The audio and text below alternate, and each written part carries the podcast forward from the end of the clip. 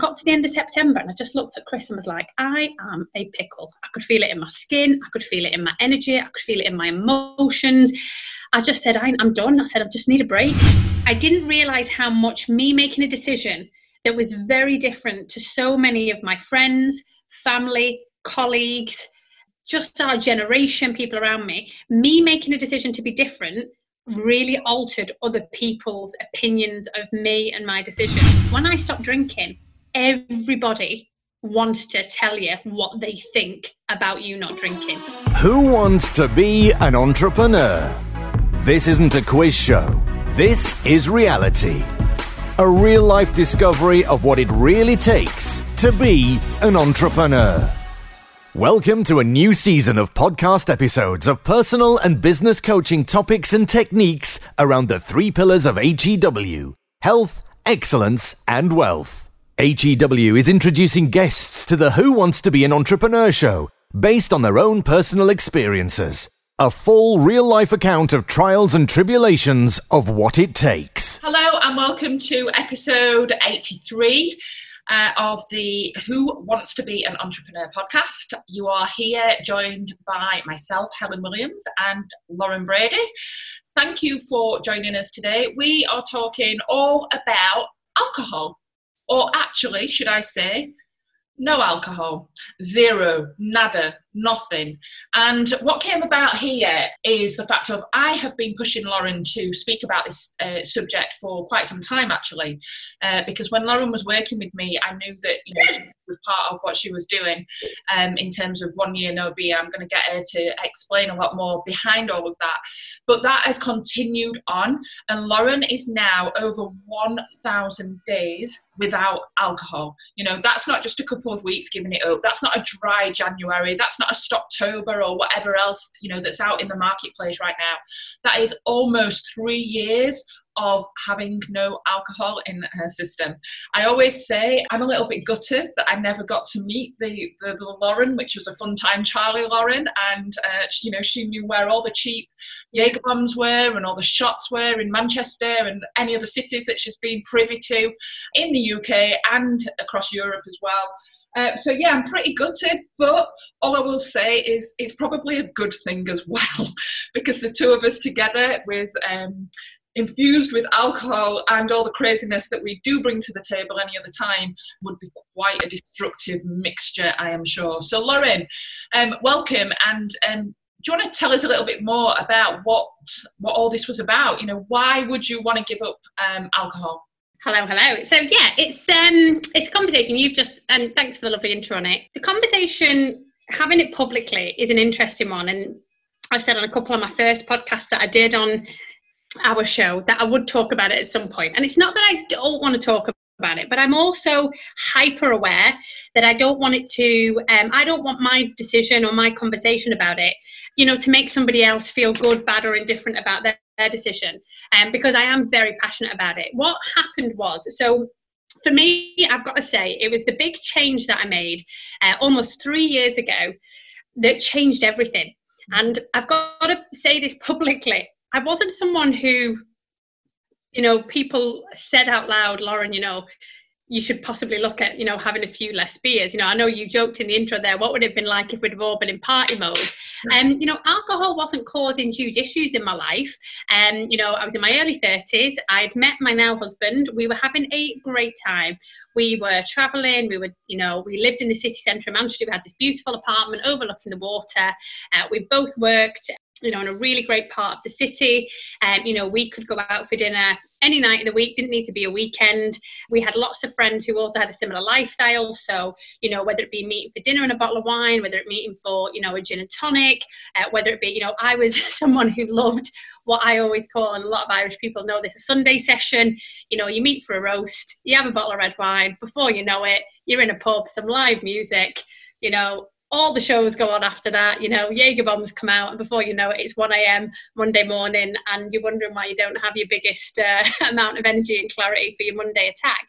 But I was having a great time. So the one thing for me is that alcohol was very culturally around me um, in every sense. So, you know, my parents had and, and still do have a a very normal, you know, relationship with alcohol. And um, you know, it's funny. I've had so many conversations now, particularly with my dad, from watching me stop drinking. My dad stopped drinking just purely from the fact that he watched me and he's like, oh, so I don't need to have a bottle of red wine. I'm like, no, that was a fallacy as well, Breffner. That one's gone out the window. But like my parents, you know, we've had really interesting conversations about it because when, when I was a kid, I was born in the 80s, drinking at home wasn't really a thing. Alcohol wasn't as affordable, it wasn't accessible. You know, I remember the Sainsbury's that we did our weekly shopping in the village. You know, the wine section was tiny, and my mum used to love, um, you know, this is what I'm saying, we weren't wine connoisseurs growing up in our house. She loved hock. you know, the white wine. And it's like, oh my God, it's like dishwater. But, you know, that would have been what my mum would have put in the trolley maybe once a month, twice a month. Uh, my parents weren't pub goers, so it wasn't something like, you know, they went to the pub every weekend. And my family, uh, you know, everyone knows, are Irish. So we're very much around uh, dancing, music, lots of cultural stuff. So we'd go to things like, you know, the dinner dances, the ceilidhs, uh, you know, the social activities through the community and through, you know, our parish church and stuff. So there was always alcohol around. I'm not trying to make out like I grew up in an environment where there wasn't. But alcohol wasn't the centre of a lot of things. Then fast forward to my teenage years, I did start drinking, I think like most people do in the UK and Ireland, at like 13, 14. You know, I remember being given an alcohol pop. I was in Donegal, I was at my nana and granddad's um, uh, birthday. They'd, my, my nana, my mum's mum and dad were born on the same day. How funny is that? So there was a big birthday, we were all over there. And I think I was maybe 14, 15. I mean, I'm probably, I was probably 14 and I remember being given an alcohol pop and thinking, you know, as you're one of the cool kids and you're up there. And that was just kind of how life went on from there. So I was the youngest of, th- I am the youngest of three kids. So I think by the time you get to the youngest as well, your parents are a bit more liberal. You know, my older sisters had already started socializing and having the odd drink. my, the middle sister, Carrie, everything that you were, you were meant to not do and get caught doing, she did it, drinking, smoking, all of that stuff. So I think because when I came along, they were quite relaxed with me because they were like, we just want to know what you're doing. Mm. So, but I wasn't a child or a teenager that was like, you know, out of control drinking. That just wasn't it. Went to university, you know, one pound, what you call them, like spirits, you know, the WKDs, all that stuff. And we were in that era, same as you, Helen, you know, in the early 2000s, where alcohol pops and everything were wild. You know, that was where, you know, I, I was a Smirnoff ice drinker in that day. And I think about it now, I know your face, you're like, oh, it's just rank, that stuff. And then I started work. So I went into being an entrepreneur very young, you know, 19, 20, and then started running a business. So I suppose then my social life changed a bit because I did have a lot of responsibility. I did work very long hours. You know, I was in my office at eight, half eight every morning. I didn't leave the office till often till 10, 11 o'clock each night.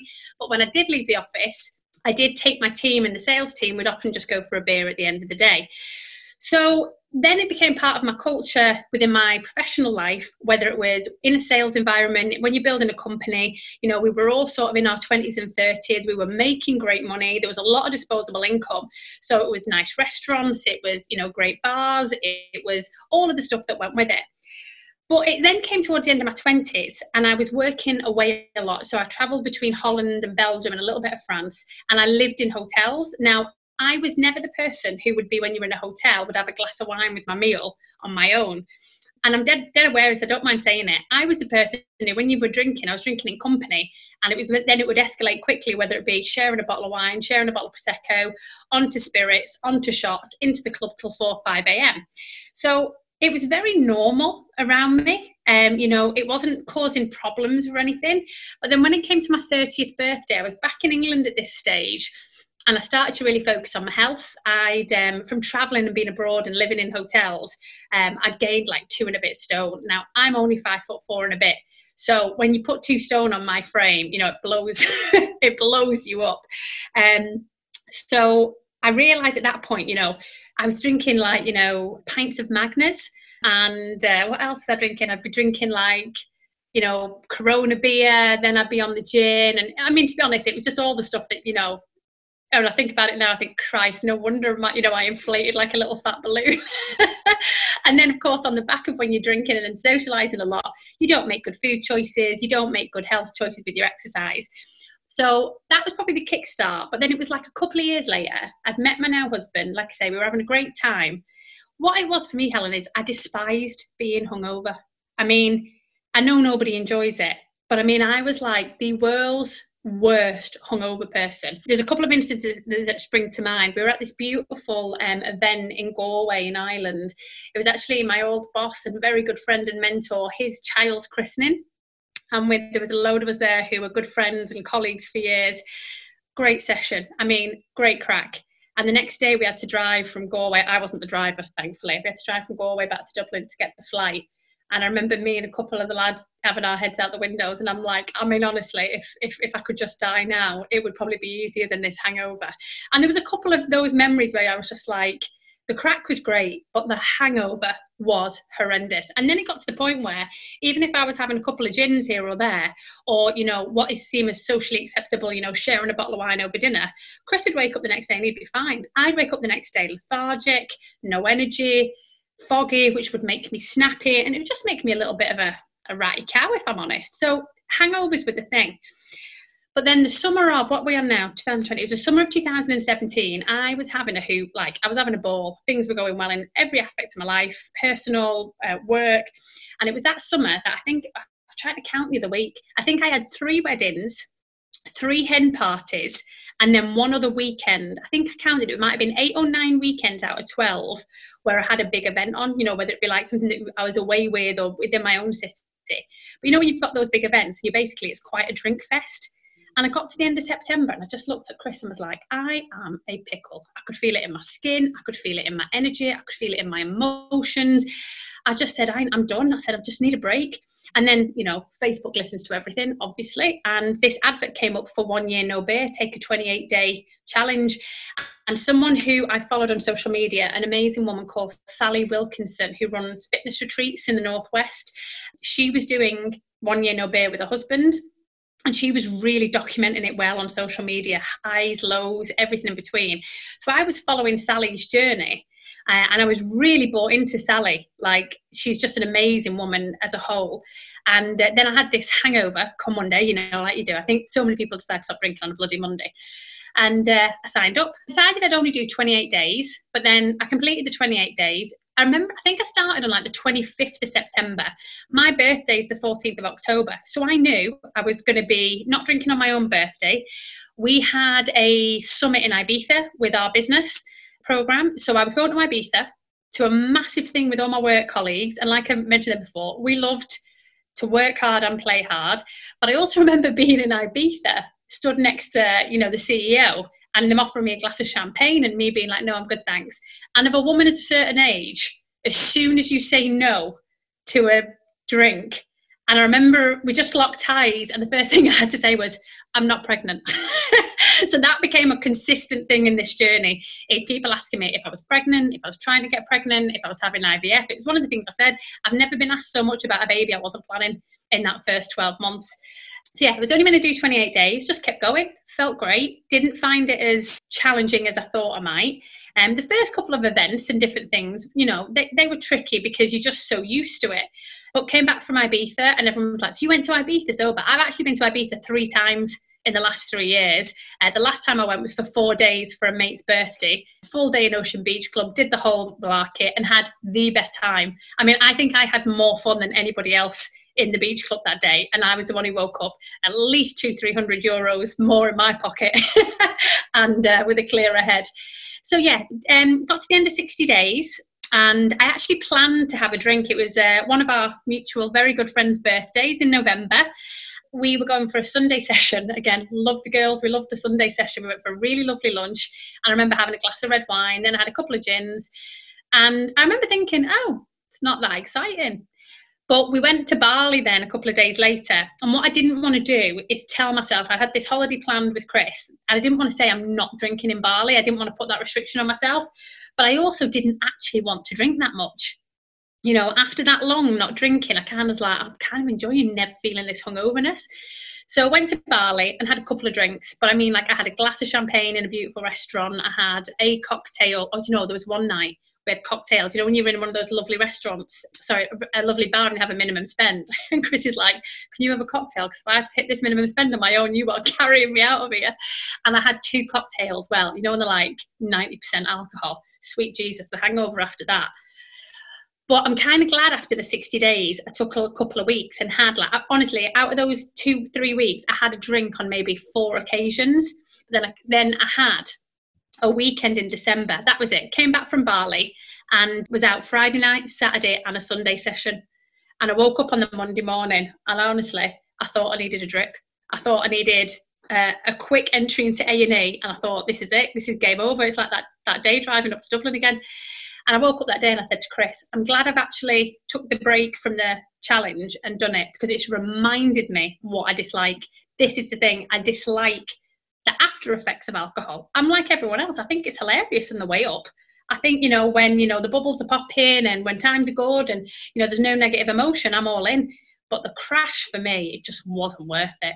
So it was December, how can I not remember this date now? Is it December the 11th or something? I should remember that, shouldn't I? It's quite a prolific date, but it was in December 2017, and now we're almost a thousand days later.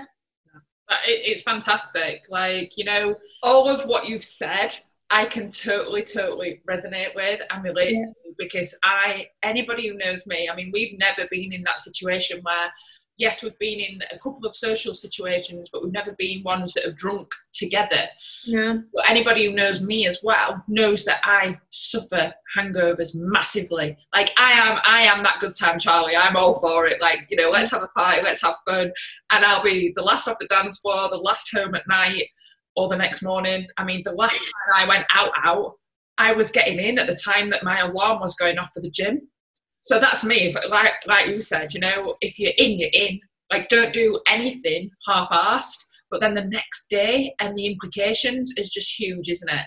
Um, but I just want to ask you there. You, you you you you picked up on something there about at the bar and being offered a glass of champagne, and the assumptions then about, particularly for women, is um, are you pregnant and all oh. the personal questions that you get what else has then been kind of um, an external judgment opinion things that you've had to deal with from an external perspective oh. other people so I'll try and keep this one brief because I think it's the one that I could talk about for long, a really long time. And listen, if anyone's listening to this and they really do want to know the ins and outs of this, I wrote two blog posts. Um, one of them very heavily influenced and bullied by you back in the day. If you remember Helen, it's another story for another day. I didn't want to share it on social media, and Helen, as my coach, bullied me into doing so, and I'm very grateful for. Set the record straight. Just to set the straight there, I didn't bully. Um, I just you did. Shut up! You totally did. Let's be mindful of language here as coaches. well, this is the thing. I think when it comes to okay, so when I when I try and describe to people what stopping drinking alcohol has done for me, the best response I can I can kind of articulate in the shortest version is, you know, when you make one habit change or you, one cornerstone of your life and you alter it but you don't realize at the time that it's a cornerstone. You don't realize how big an impact it's going to have. Because, like I say, genuinely, I'm, I mean, like, eh, if there's anyone out there who could call me different, call me up on this differently, it wasn't an issue. I just wasn't happy with the consequences of it going forward. I didn't realize how much me making a decision that was very different to so many of my friends, family, colleagues, just our generation, people around me, me making a decision to be different really altered other people's opinions of me and my decision. So I've never been someone who's overly concerned about other people's opinions of me. I mean, I'm human like everyone. And, you know, as I've unpacked it, I've realized I've, I've probably cared more at times in my life and career than maybe I should have. But when I stopped drinking, everybody wants to tell you what they think about you not drinking. So again, it's funny. It's like you know the question I got asked a lot is, "Are you pregnant?" It's like you know I've been told this a lot by friends. You know, as soon as you tell someone you're having a child, or you know you tell someone you're buying a house, or you tell someone you're getting married, everyone's got an opinion, and everyone wants to tell you their experience. As soon as you tell people you're no longer drinking alcohol, I mean, Helen, out of the out of the bag, everyone's like, "But why?" Have you got a problem? Have you got an issue? You know you know have you been asleep on a park bench? Have you lost your job? Have you got a dui have you you know and that's the first thing. It's quite evident that most people go on that questioning. The second thing is they then tell you oh i don't drink that much. I'm like i cannot tell you. It's like 90% of the time that's what people's response is and i'm in my head i'm going I never said you did. And I also never asked. So people immediately tell you and put their stance in a lot of the time. And again, maybe that's just because I, I deal with a lot of very confident, forward talking people in my life. So I'm not saying that as a judgment to them, but it does happen a lot. Some people are like, you know, oh, well, we can't wait for you to get back on it you know we can't wait for you to you know when's this thing done and you know i'm very lucky that the people who are close to me you know my now husband you know a couple of my very close friends one of them who's also related to me she's my first cousin and my best friend and um, you know they were always like lauren we don't actually care whether you drink or not because you're not actually that much different. So did i get a lot of external questioning and opinions? Yes. I don't think if you make any big changes in your life you're not going to get that. But i think that's why when i did this with the community one year no beer and it was the complete opposite of dry january it's a complete opposite of sober October because, in my opinion, those things are, are, are, good, but they can be very damaging because it's the idea of white knuckling something for 28 days or 30 or 31 days, what, for a month. And you're going, I'm just going to get through it, as opposed to looking at it and going, here's an opportunity. What can i take from it? What can i learn? You know what positives have i got from it? It's the same kind of concept is I don't know if you've ever heard of this, Helen. You know, when people train for a marathon or a triathlon or a big event, any kind of physical big sporting event, and then once the event's completed or once it's done, they actually turn into it turns into a negative downward spiral out of it. Um, I can't think of the correct terminology. I'll Google it for some point in the future, but I think it's called like peak effect, where you're running up to a goal or an event or something. Then on the way out of it, you know, people come out of marathons, triathlons, and often can fall into injury. You know, they don't train at all. Some people do suffer with depression on the back of them. So the same for me is when it comes to things like sober October and dry January. There's a danger with those numbered, those dated challenges because you're basically white knuckling for a short period of time. Then you come out of it and go wild for me, um, you know, the one year no beer community, signing up for 365 days was great because I didn't just stop drinking. I really educated myself. I changed my perspective on alcohol. I changed my relationship with it. And to be honest, Helen, it did change my relationship then with certain activities and certain things that I did in my social life because I just didn't look at them the same. So one one, one of the things that people I get asked a lot is to go, but you know, what do you do for fun now? And it's the thing that I'm like, I have to take a deep breath because it's a very good question, right? Like, here's the thing I don't just go on walks in the country and go to the gym for fun. I still do lots of other things for fun. But when I stopped drinking, I realized how much of your social life revolves around drinking.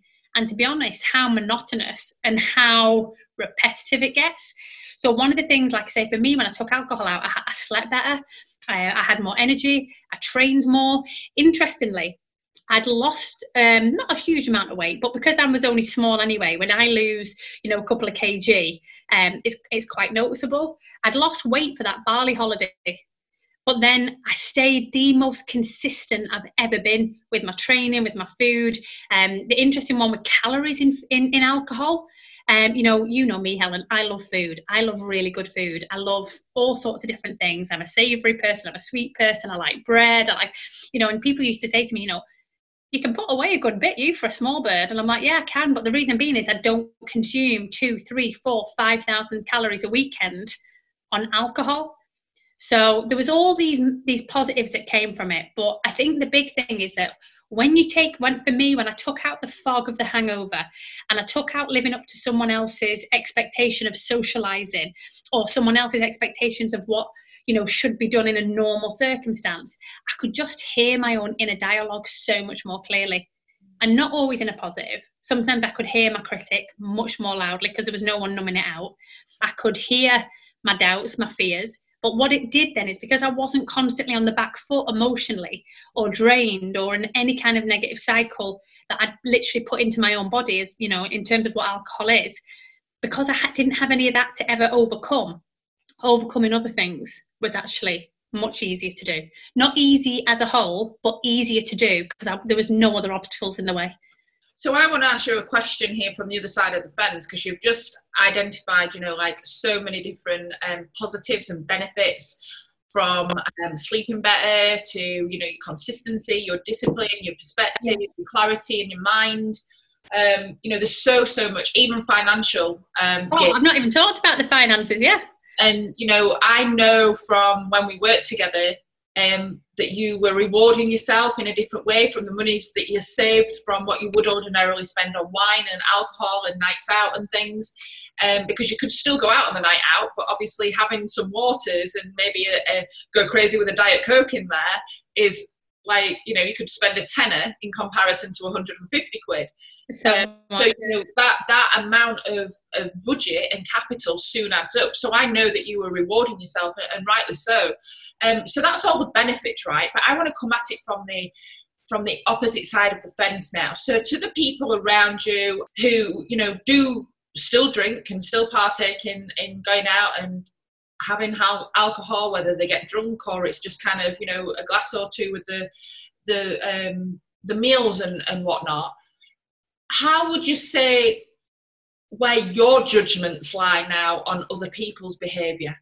Because what what happens here, what happens here is when people change and when they ch- when they do something different it's like if somebody stops smoking then their opinions over smoking end up being even more heightened than what they would be you know beforehand and it, it can come across quite hypocritical it can come across quite um you know holier than thou and all of that well i had all of that don't worry i got all of those things said to me and thrown at me imagine you, I can imagine you did, but I'm obviously playing a bit of devil's advocate. Yeah, yeah. Really good question, Helen. Really good. So, you know, what are your opinions now on other people, their behaviours, and what they're doing? It's a really good question, and it's certainly one um, that I I'm, really happy to answer publicly. Actually, uh, I have no issue with anybody drinking alcohol. I really don't. I'm not some kind of crazy mad prohibitionist who's going around, uh, you know, knocking drinks out of people's hands in anger or protesting. But I can't lie, Helen. It has changed because I can't unknow what I know. Okay, so I don't want to go too conspiracy theorist here, but it, kind of is a little bit, right? Because the world, societies, when people are very clear in their thought and their choices, it doesn't always work well for everybody, you know? It's as far as I'll go down that conspiracy line theory. So when there's a certain level of, you know, people are controlled or in the norm and they're rolling with all the waves and that's, you know, normal life and everyone should do it, um, you know, that means, you know, society works quite well um, for some people the thing is when you learn something or you understand something and you do get a bit excited about it and you're like how did i not know this before? So there's a bit of me that's been a bit pissed off at times because i'm like how was i led to believe that drinking that many units of alcohol was okay? How was i led to believe that as a young adult and as a young woman that you know downing jaeger bombs and you know drinking until 5 a.m was cool and funny because um, here's the thing, Helen, it was funny, but for a very short window. And then it was a case of it was taken away more for me than it was given. So, like, you know, now, you know, it's funny, smoking now, you know, it's very, it's much rarer than it's ever been. And if we saw someone start smoking now at 16, 17, 18, I know I would anyway, I'd be like, what are you doing, man? Stop it. But you know, back in the day, they used to tell people it was healthy to smoke. Like it was actually good for you. There was herbal ingredients in, in, in cigarettes. And you know and how was it marketed? It made you cool. It made you sexy. It made you funny. The reality is there's nothing healthy about smoking. It now costs a fortune and you stink. Like that's the only way we can look at it. Alcohol has been marketed to us so cleverly so fucking cleverly for years and years and years. You know, it makes you fit in, it makes you social, it makes you funny. And you know what? This is what I'm saying. I'm not anti alcohol. A little bit of alcohol often does enhance situations for certain people. The problem is, alcohol is a drug and it is an addictive substance that one is never enough and 10, you know, what's that saying? One's never enough and 10 is too much or whatever. It's something like that. But it's a way like, you know, when you have salty peanuts and they make you thirsty, but you keep eating the peanuts because the salt's making you want to go back in. Alcohol has the very same effect on us. So the thing that I get quite animated and quite pissed off about is when people think people who take alcohol too far or have a dependency or you know develop an unhealthy relationship with alcohol people there's a stigma in society where people think it's because they're weak no no no it's because they're in take they're taking in a substance that's designed to be addictive so why is anyone surprised when we are addicted to it? Like it's it's you know it's, it's like, like salty peanuts. Why is it? Why are we surprised when we keep eating them and when we're thirsty at the end of it? So, in terms of how I feel about alcohol, I do look at it now and think, I cannot believe how much bad information is available in the media. And i have got to say, you know, there's a huge curve coming of people not drinking, especially females, especially people who are much younger than I was before I decided to take a break from alcohol. And I love the fact that now, you know, looking at the science behind it, you know, the information that is available about what alcohol actually does to our bodies. But, you know, that's clickbait, Helen. That shit doesn't stay up on the top of the uh, social media feed or on top of the blog post for very long because the advertising and the money that's pumped into alcohol revenue and alcohol advertising pushes that down. Like, you know, that thing where people are like, oh, it's healthy to have a glass of red wine. You know, the World Health Organization have come out for years now and said that's just simply not true. That's like when people said smoking was healthy and it was good for you. It's simply not true that red wine is good for you. There's an ingredient in the grape of the red wine, but the alcohol that's also in the in the red wine completely counteracts any goodness that comes from that part of the substance within the grape. But that is never told in the media. And that's the thing that's never on the daily mail or in you know um, female magazines or whatever it may be. So how do i feel about people drinking? I've no issues with people drinking. I tell you where my tolerance is quite low when people start to behave poorly and behave badly. And it's just a decision I've made, especially in the last few years. You know, I got married last year. You know, I got a lot of questions. Are you going to drink on your hen? Are you even Gonna, I got asked, are you even going to bother having a hen do? Someone said that to me. Um, you know, people said to me, are you going to drink on your wedding day? I'm like, let me put this into perspective. That's a day that's cost me and my husband more money than any other day in our lives. We've got all the people we love there. It's the most important day for us as commitment as a couple. And you want me to numb my senses and you want me to take in something that I've not taken in in two and a half years and see how it goes. And when I said it like that, like, yeah, that's a really good point. It's the one day you actually really want to remember and you want to feel everything. So no, I'm not going to be drinking on my wedding day. And I wasn't waking up with a hangover and, you know, any of the stuff that went with it. So I suppose the short answer, Helen, is I've no issue with people drinking, but whether they are drinking or not drinking, I do have an issue with people with bad behaviour. And, you know, as I say, there's some things that you just can't unsee. You know, I see some people who are incredible people. I mean, I love them as friends, as family members. They're intelligent, they're articulate, they're funny. But when you see that person slobbering into themselves at 2, 3 a.m., you're kind of like, oh, mate, I love you, but we need to put you in an Uber. Um, because, you know, sometimes again, it's very easy. Social media, no one, everyone posts the picture when the prosecco um, cork is popping. Everyone posts these pictures of bloody gin glasses with juniper berries and raspberries and all this other shit in there. Nobody posts a picture of them being sick out of the taxi. No one posts a picture of them having the argument with their partner. No one posts a picture of the fact that they've just gone 300 quid into their overdraft because of that round of Jaeger bombs. All the other stuff that goes with it, the low energy, the McDonald's, the feeling crap about themselves. So, you know, listen, it's it's something for me that do I feel glad I've done it? Yes. Has it been difficult? Not for the reasons you'd think. The difficult bit for me is that there's only been one or two other points in my life where I've chosen to make myself different from almost everybody else.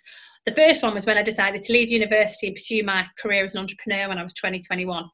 That was the first time I made myself different out of choice to pretty much everyone else in my life but I had people around me there. I had mentors, I had backers, I had you know the team of people I was building within my business. So I, I didn't feel as alone, and I was also mad into it. So I was like, I don't care. I'm different to everyone else. I'm going for it.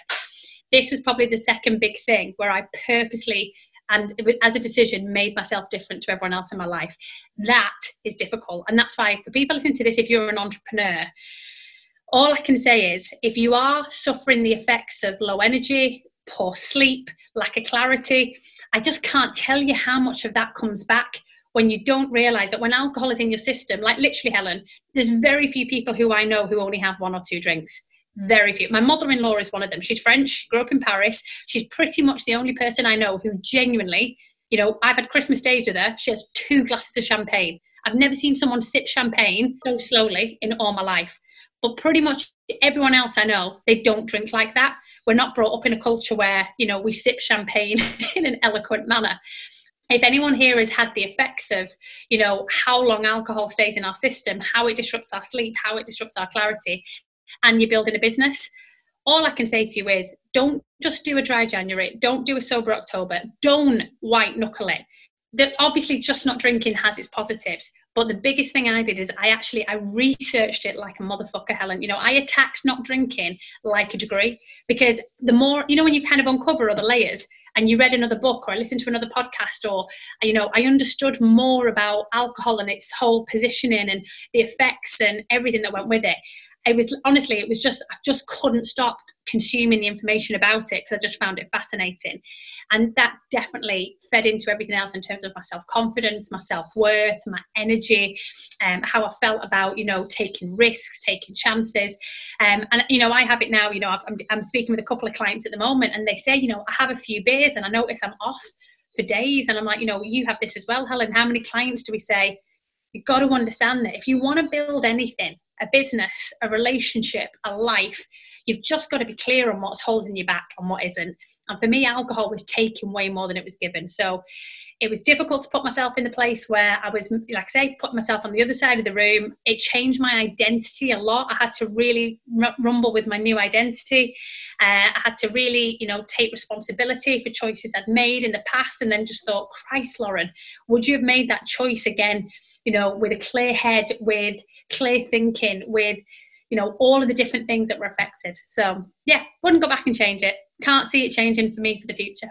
I mean lauren it, it's so so insightful and you know there's there's so much more and i think you know we could we should do a couple more uh, episodes on this um in yeah. terms of you know um, you know, covering it off, even even you know the financial discipline around things and the financial rewards and uh, the challenges and things that you've overcome, and you know what you what you see for yourself in terms of what that clarity does i think you know it's, it's proven really really valuable really insightful um, and very inspirational as well it's not you know it's not the fact that you're ramming it down people's throats and um, quite the contrary you know you, you're quite reserved about it and you're quite this is what where, where the, the bullying comes from in terms of you know yeah. talk about it put put a blog post together let people know what you're doing yeah. and you know be that that voice of of change and of difference because what you said about you know taking monumental decisions in your life is is massive for going against the grain. And going against the grain is um, is a habit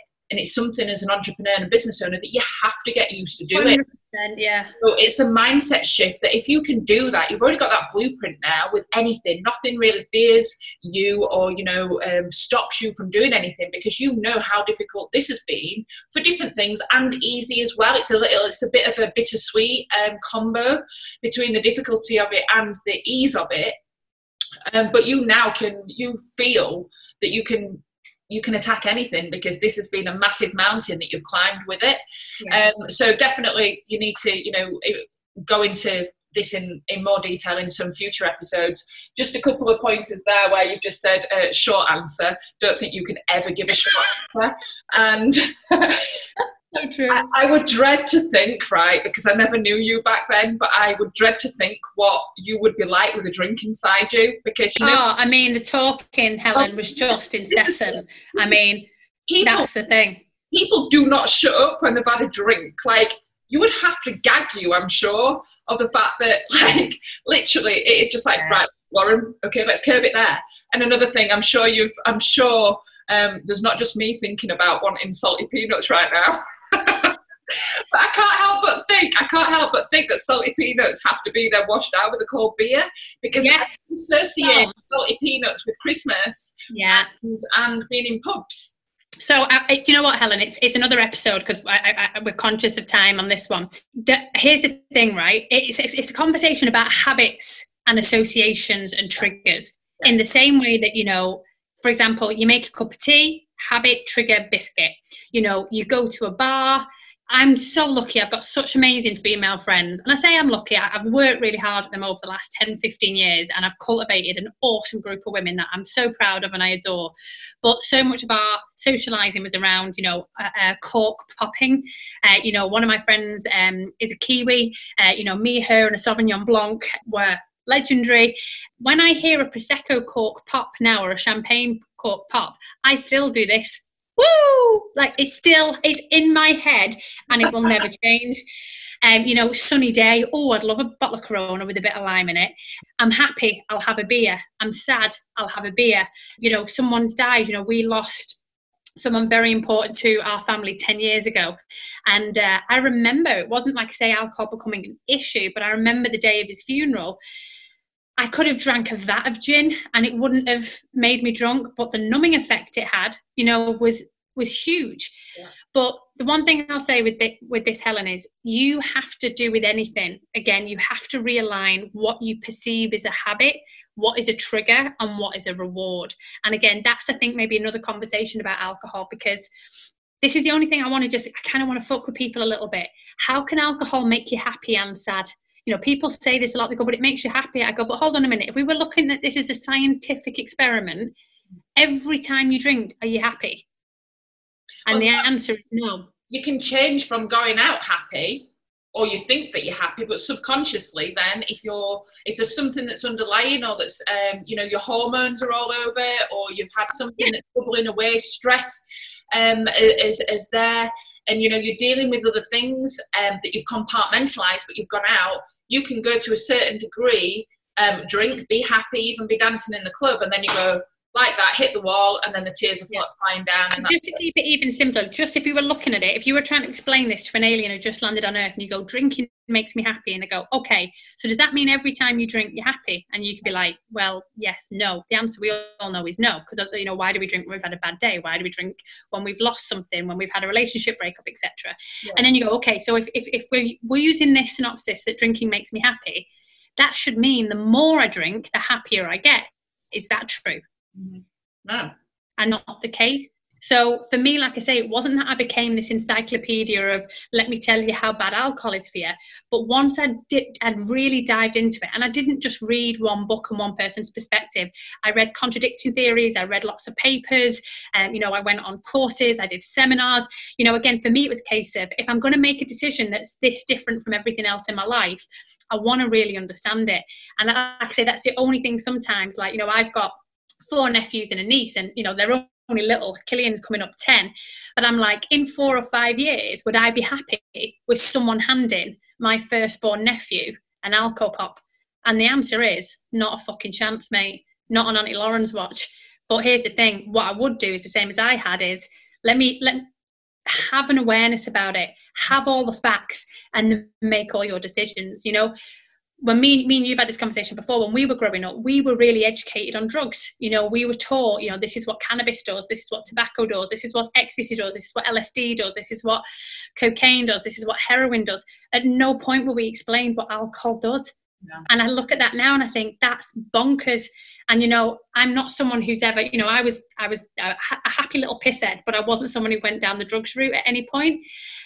But I say this, and I've said it in front of my mum, and her eyes roll, and she's like, Jesus Christ, Lauren. I say, I would be more inclined now to take a drug before I'd take alcohol. Wow. And, that's a huge. And when I say that to people, they're like, really? I go, now listen, just, you know, I've got no inclination or desire to at the moment, but that's how much I now understand about the difference between them. They're all the same. It just depends how we marketed them. Yeah, yeah, that's a huge statement to end on. Thank you so much for that, Lauren. Very, very insightful. Yeah, um, I hope our editor doesn't use that as the highlight because that would be rather misleading. um, and just before we cut off, Helen, you are tomorrow 28 days on your no drinking challenge. Well done. Uh, today, actually, it's my today. 20, today is my 28th day um, this is to be continued. We will we will continue over success habits and, and reasons why. Um, and this, by the way, which I have been asked from many people, like you have said about um, judgment, opinions, and other people jumping in. A lot of people have assumed that Lauren's been working her magic on me uh, to, make, uh, to make me be uh, a mirror of her success habits. That is not true, um, but we will go into it on another episode on my experience so far. Um, and by the way, this is coming from somebody who loves a red wine, who is that person on a hot day where I'd be like, oh, let's have a Corona with a lime, love a gin and tonic. I actually do like alcohol and the taste of it and, and everything that goes with it. A little bit like Lauren has said in terms of, you know, what, what, you know, what you liked and what you enjoyed and what the associations were. But yeah, we'll go into that on another episode. But it's, uh, it's, it's been a, it's been a, a decision that's been um, that's been very very conscious and I've had my many learnings of it along the way. So we'll, we'll we'll dig into that next time. You can ask me a couple of questions on that. So look forward to it. Guys, thank you so much for listening. Um, hope you found this valuable, insightful, and um, just another example of how you can start looking at reviewing your habits and your behaviors, and literally how this has been a key fundamental success habit for Lauren uh, in terms of you know cultivating her mindset, her uh, clarity, her decision making all of the things that actually, as an entrepreneur, as a business owner, and as somebody in control of their life, need to have at um, the, the, best capability. And we talk about performance, we talk about optimizing who you are and what you can bring to the table. And this is Lauren's way of doing it. So over a thousand, over a thousand days of being alcohol free. That is some, that is some going. So guys, if you've got any questions for Lauren, please do uh, send them in to us. Uh, if you'd like to review the uh, episode, then please do. Um, and as always, you know, take a picture of the um, of the episode, send it to your stories, tag any of your friends in. One year, no beer. Check out um, check out their platform as well, and and have a dig around. I'll also get Lauren to upload the blogs onto our website as well, so that you can check those out. Yeah, definitely. And and, and look at those in in written long format. So it's been a pleasure having you here. Um, do join us where you know I will be sharing my experience of the last 28 days as well, and um, and and let you let you in on you know whether I'm going to be continuing it or whether I've got the champagne on ice ready. I will let you know. But guys, thank you as always. It has been a, a, massive pleasure, and thank you, Lauren, for your story and sharing that with us as well. No worries, Seth. Talk to you soon. Thank you for listening to the HEW podcast. For continued support, please subscribe using iTunes, Stitcher, Spotify, Google Play, or SoundCloud. And if you've enjoyed the episode, please leave a five star review on your download platform. Tune in for more value and more content the same time next week.